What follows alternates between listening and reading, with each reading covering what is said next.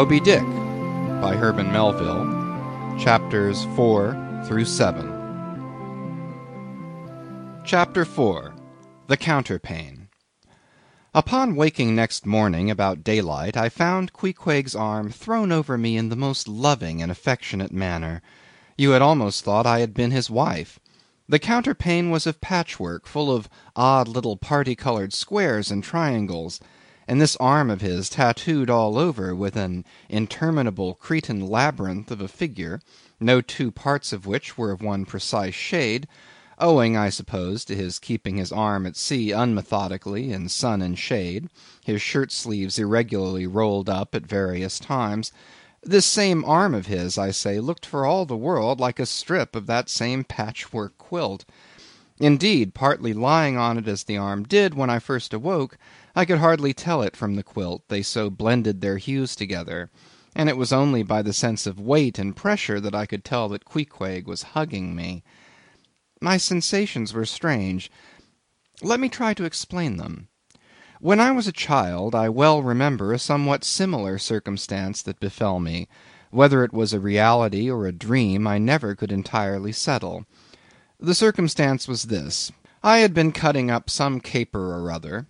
I think it was trying to crawl up the chimney, as I had seen a little sweep do a few days previous; and my stepmother, who, somehow or other, was all the time whipping me, or sending me to bed supperless; my mother dragged me by the legs out of the chimney and packed me off to bed, though it was only two o'clock in the afternoon of the 21st June, the longest day of the year in our hemisphere. I felt dreadfully. But there was no help for it, so upstairs I went to my little room in the third floor, undressed myself as slowly as possible so as to kill time, and with a bitter sigh got between the sheets. I lay there dismally calculating that sixteen entire hours must elapse before I could hope for a resurrection. Sixteen hours in bed!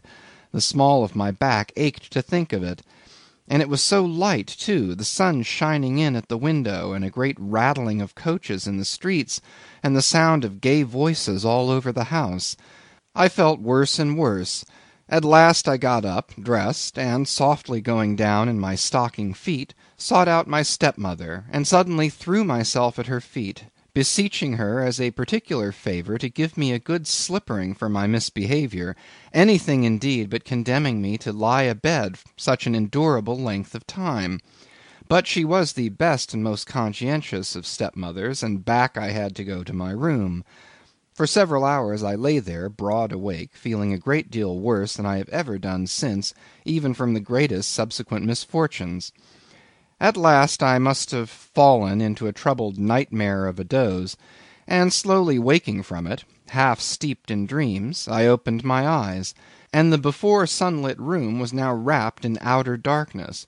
Instantly I felt a shock running through all my frame; nothing was to be seen, and nothing was to be heard; but a supernatural hand seemed placed in mine. My arm hung over the counterpane and the nameless, unimaginable, silent form or phantom to which the hand belonged, seemed closely seated by my bedside. For what seemed ages piled on ages, I lay there, frozen with the most awful fears, not daring to drag away my hand, yet ever thinking that if I could but stir it one single inch, the horrid spell would be broken. I knew not how this consciousness at last glided away from me but waking in the morning, I shudderingly remembered it all, and for days and weeks and months afterwards, I lost myself in confounding attempts to explain the mystery. Nay, to this very hour, I often puzzle myself with it. Now take away the awful fear, and my sensations at feeling the supernatural hand in mine were very similar in their strangeness to those which I experienced on waking up and seeing Queequeg's pagan arm thrown round me. But at length all the past night's events soberly recurred, one by one, in fixed reality, and then I lay only alive to the comical predicament. For though I tried to move his arm, unlock his bridegroom clasp, yet, sleeping as he was, he still hugged me tightly, as though naught but death should part us twain. I now strove to rouse him. "Queequeg!" but his only answer was a snore. I then rolled over, my neck feeling as if it were in a horse collar, and suddenly felt a slight scratch. Throwing aside the counterpane, there lay the Tomahawk sleeping by the savage's side, as if it were a hatchet faced baby. A pretty pickle, truly, thought I. A bed here in a strange house, in broad day, with a cannibal and a tomahawk! Queequeg! In the name of goodness, Queequeg, wake! At length, by dint of much wriggling, and loud and incessant expostulations upon the unbecomingness of his hugging a fellow male in that matrimonial sort of style, I succeeded in extracting a grunt; and presently he drew back his arm, shook himself all over like a Newfoundland dog just from the water, and sat up in bed, stiff as a pike staff, looking at me, and rubbing his eyes as if he did not altogether remember how I came to be there though a dim consciousness of knowing something about me seemed slowly dawning over him.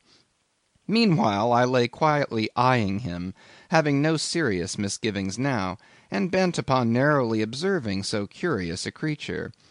When at last his mind seemed made up touching the character of his bedfellow, and he became, as it were, reconciled to the fact, he jumped out upon the floor, and by certain signs and sounds gave me to understand that, if it pleased me, he would dress first, and then leave me to dress afterward, leaving the whole apartment to myself.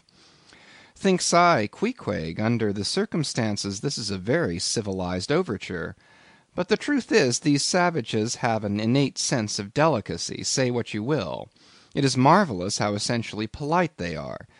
I pay this particular compliment to Queequeg, because he treated me with so much civility and consideration, while I was guilty of great rudeness, staring at him from the bed, and watching all of his toilette motions; for the time my curiosity getting the better of my breeding. Nevertheless, a man like Queequeg you don't see every day he and his ways were well worth unusual regarding. He commenced dressing at top by donning his beaver hat (a very tall one, by the by), and then, still minus his trowsers, he hunted up his boots. What under the heavens he did it for, I cannot tell, but his next movement was to crush himself, boots in hand and hat on, under the bed when, from sundry violent gaspings and strainings, I inferred he was hard at work booting himself; though by no law of propriety that I ever heard of is any man required to be private when putting on his boots. But Queequeg, do you see, was a creature in the transition stage, neither caterpillar nor butterfly. He was just enough civilized to show off his outlandishness in the strangest possible manners. His education was not yet completed. He was an undergraduate. If he had not been a small degree civilized, he probably would not have troubled himself with boots at all; but then, if he had not been still a savage, he never would have dreamt of getting under the bed to put them on. At last he emerged with his hat very much dented and crushed down over his eyes, and began creaking and limping about the room, as if not being much accustomed to boots, his pair of damp, wrinkled, cowhide ones probably not made to order either, rather pinched and tormented him at the first go off of a bitter cold morning. Seeing now that there were no curtains to the window, and that the street being very narrow, the house opposite commanded a plain view into the room, and observing more and more the indecorous figure that Queequeg made, staving about with little else but his hat and boots on, I begged him as well as I could to accelerate his toilet somewhat and particularly to get into his pantaloons as soon as possible. He complied, and then proceeded to wash himself. At that time in the morning any Christian would have washed his face, but Queequeg, to my amazement, contented himself with restricting his ablutions to his chest, arms, and hands. He then donned his waistcoat, and taking up a piece of hard soap on the washstand centre table, dipped it into water and commenced lathering his face. I was washing to see where he kept his razor, and lo and behold, he takes the harpoon from the bed corner, slips out the long wooden stock, unsheaths the head, wets it a little on his boot, and striding up to the bit of mirror against the wall, begins a vigorous scraping, or rather harpooning of his cheeks. Thinks I, Queequeg, this is using Roger's best cutlery with a vengeance. Afterwards I wondered less at this operation when I came to know of what fine steel the head of a harpoon is made and how exceedingly sharp the long straight edges are always kept. The rest of his toilet was soon achieved, and he proudly marched out of the room, wrapped up in his great pilot monkey jacket, and sporting his harpoon like a marshal's baton. CHAPTER 5 Breakfast I quickly followed suit, and descending into the bar room accosted the grinning landlord very pleasantly. I cherished no malice towards him, though he had been skylarking with me not a little in the matter of my bedfellow. However, a good laugh is a mighty good thing, and rather too scarce a good thing, the more's the pity. So if any one man in his own proper person affords stuff for a good joke to anybody, let him not be backward, but let him cheerfully allow himself to spend and be spent in that way. And the man that has anything bountifully laughable about him, be sure there is more in that man than you perhaps think for. The bar room was now full of the boarders who had been dropping in the night previous, and whom I had not as yet had a good look at. They were nearly all whalemen, chief mates, and second mates, and third mates, and sea carpenters, and sea coopers, and sea blacksmiths, and harpooneers, and ship keepers; a brown and brawny company with bosky beards, an unshorn shaggy set, all wearing monkey jackets for morning gowns. You could pretty plainly tell how long each one had been ashore. This young fellow's healthy cheek is like a sun toasted pear in hue and would seem to smell almost as musky, he cannot have been three days landed from his Indian voyage. That man next him looks a few shades lighter; you might say a touch of satin wood is in him. In the complexion of a third, still lingers a tropic tawn, but slightly bleached withal; he, doubtless, has tarried whole weeks ashore. But who could show a cheek like Queequeg, which, barred with various tints, seemed, like the Andes' western slope, to show forth in one array contrasting climates, zone by zone. "Grub, ho!"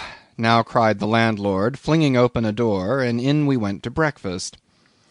They say that men who have seen the world, thereby become quite at ease in manner, quite self possessed in company. Not always though; Ledyard, the great New England traveller, and Mungo Park, the Scotch one, of all men they possess the least assurance in the parlour. But perhaps the mere crossing of Siberia in a sledge drawn by dogs, as Ledyard did, or the taking of a long solitary walk on an empty stomach in the negro heart of Africa, which was the sum of poor Mungo's performances; this kind of travel, I say, may not be the very best mode of attaining a high social polish; still, for the most part, that sort of thing is to be had anywhere. These reflections just here are occasioned by the circumstance that after we were all seated at the table, and I was preparing to hear some good stories about whaling, to my no small surprise nearly every man maintained a profound silence; and not only that, but they looked embarrassed.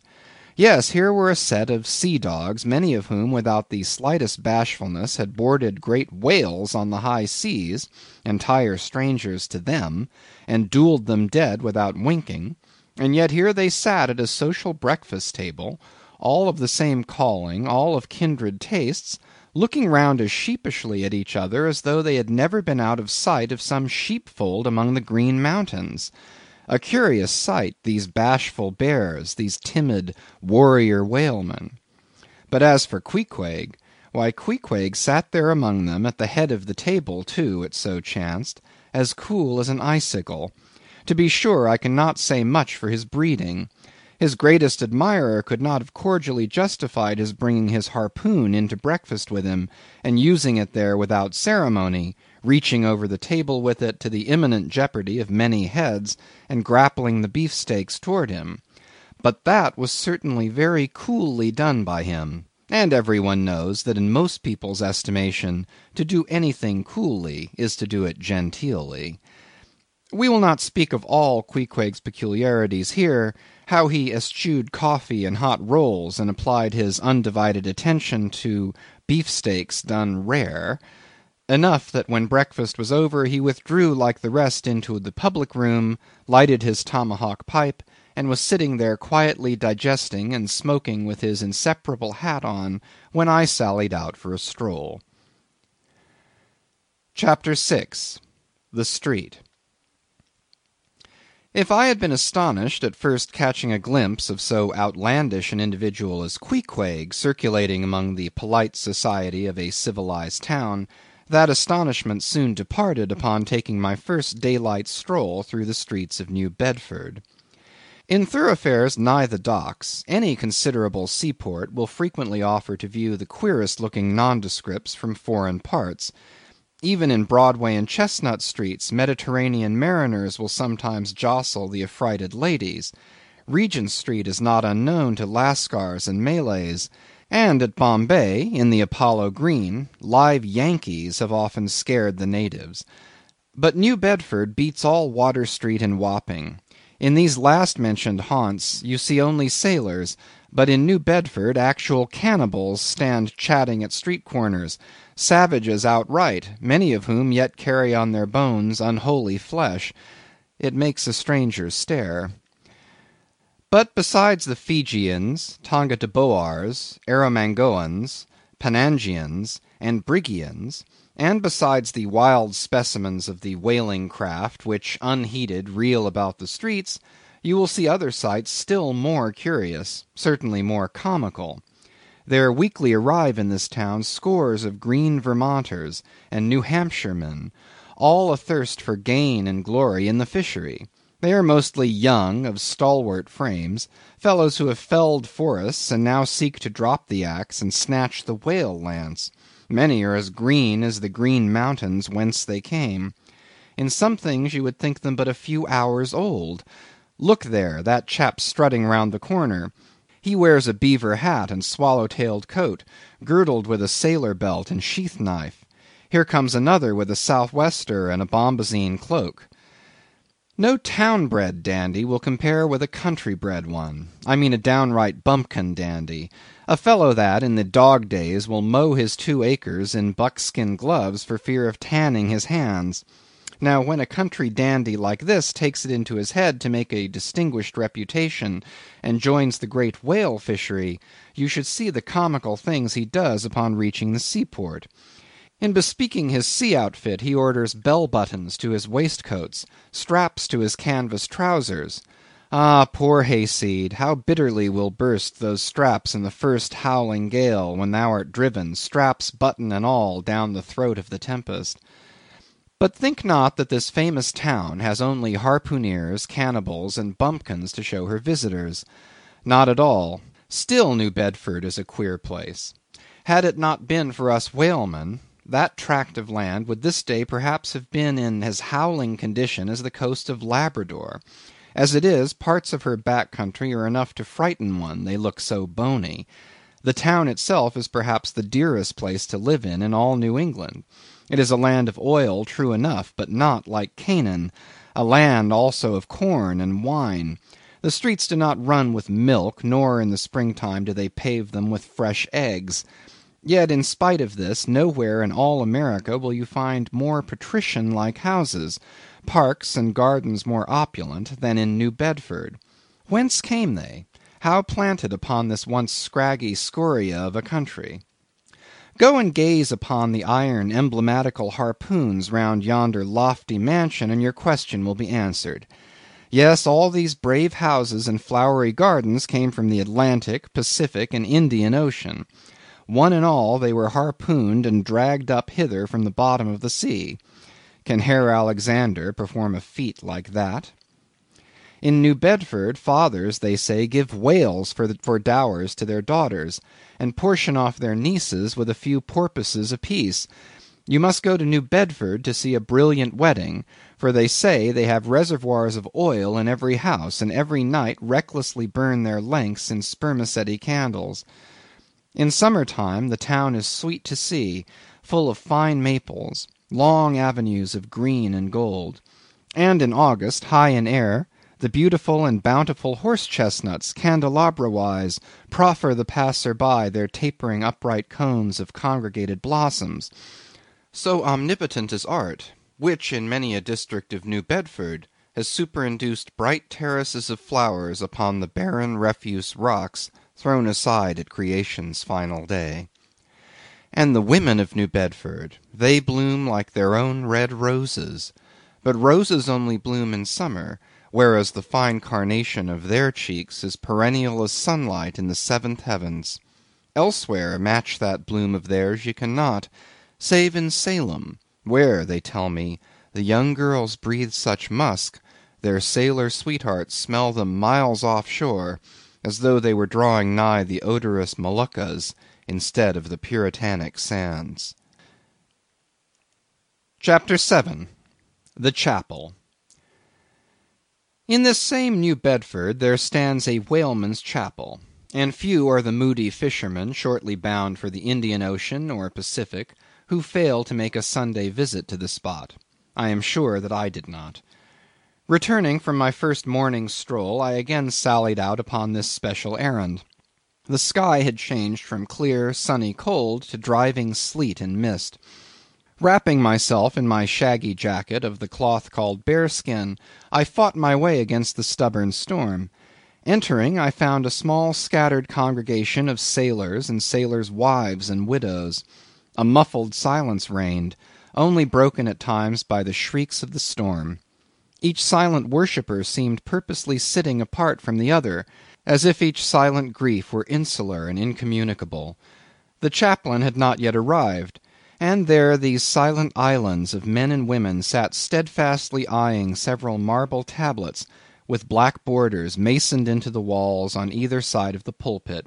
Three of them ran something like the following, but I do not pretend to quote: "Sacred to the memory of John Talbot, who at the age of eighteen was lost overboard near the Isle of Desolation, off Patagonia, November 1st, 1836. This tablet is erected to his memory by his sister. Sacred to the memory of Robert Long, Willis Ellery, Nathan Coleman, Walter Canny, Seth Macy, and Samuel Gleig, forming one of the boat's crews of the ship Eliza, who were towed out of sight by a whale on the off shore ground in the Pacific, December 31st, 1839. This marble is here placed by their surviving shipmates. Sacred to the memory of the late Captain Ezekiel Hardy, who, in the bows of his boat, was killed by a sperm whale on the coast of Japan, August 3rd, 1833. This tablet is erected to his memory by his widow. Shaking off the sleet from my ice glazed hat and jacket, I seated myself near the door, and turning sideways, was surprised to see Queequeg near me. Affected by the solemnity of the scene, there was a wondering gaze of incredulous curiosity in his countenance. This savage was the only person present who seemed to notice my entrance, because he was the only one who could not read, and therefore was not reading those frigid inscriptions on the wall. Whether any of the relatives of the seamen whose names appeared there were now among the congregation, I knew not; but so many are the unrecorded accidents in the fishery, and so plainly did several women present wear the countenance if not the trappings of some unceasing grief, that I feel sure that here before me were assembled those, in whose unhealing hearts the sight of those bleak tablets sympathetically caused the old wounds to bleed afresh. Oh! ye whose dead lie buried beneath the green grass; who, standing among flowers, can say, Here, here lies my beloved; ye know not the desolation that broods in bosoms like these. What bitter blanks in those black bordered marbles which cover no ashes! What despair in those immovable inscriptions! What deadly voids and unbidden infidelities in the lines that seem to gnaw upon all faith, and refuse resurrections to the beings who have placelessly perished without a grave! As well might those tablets stand in the cave of Elephanta as here.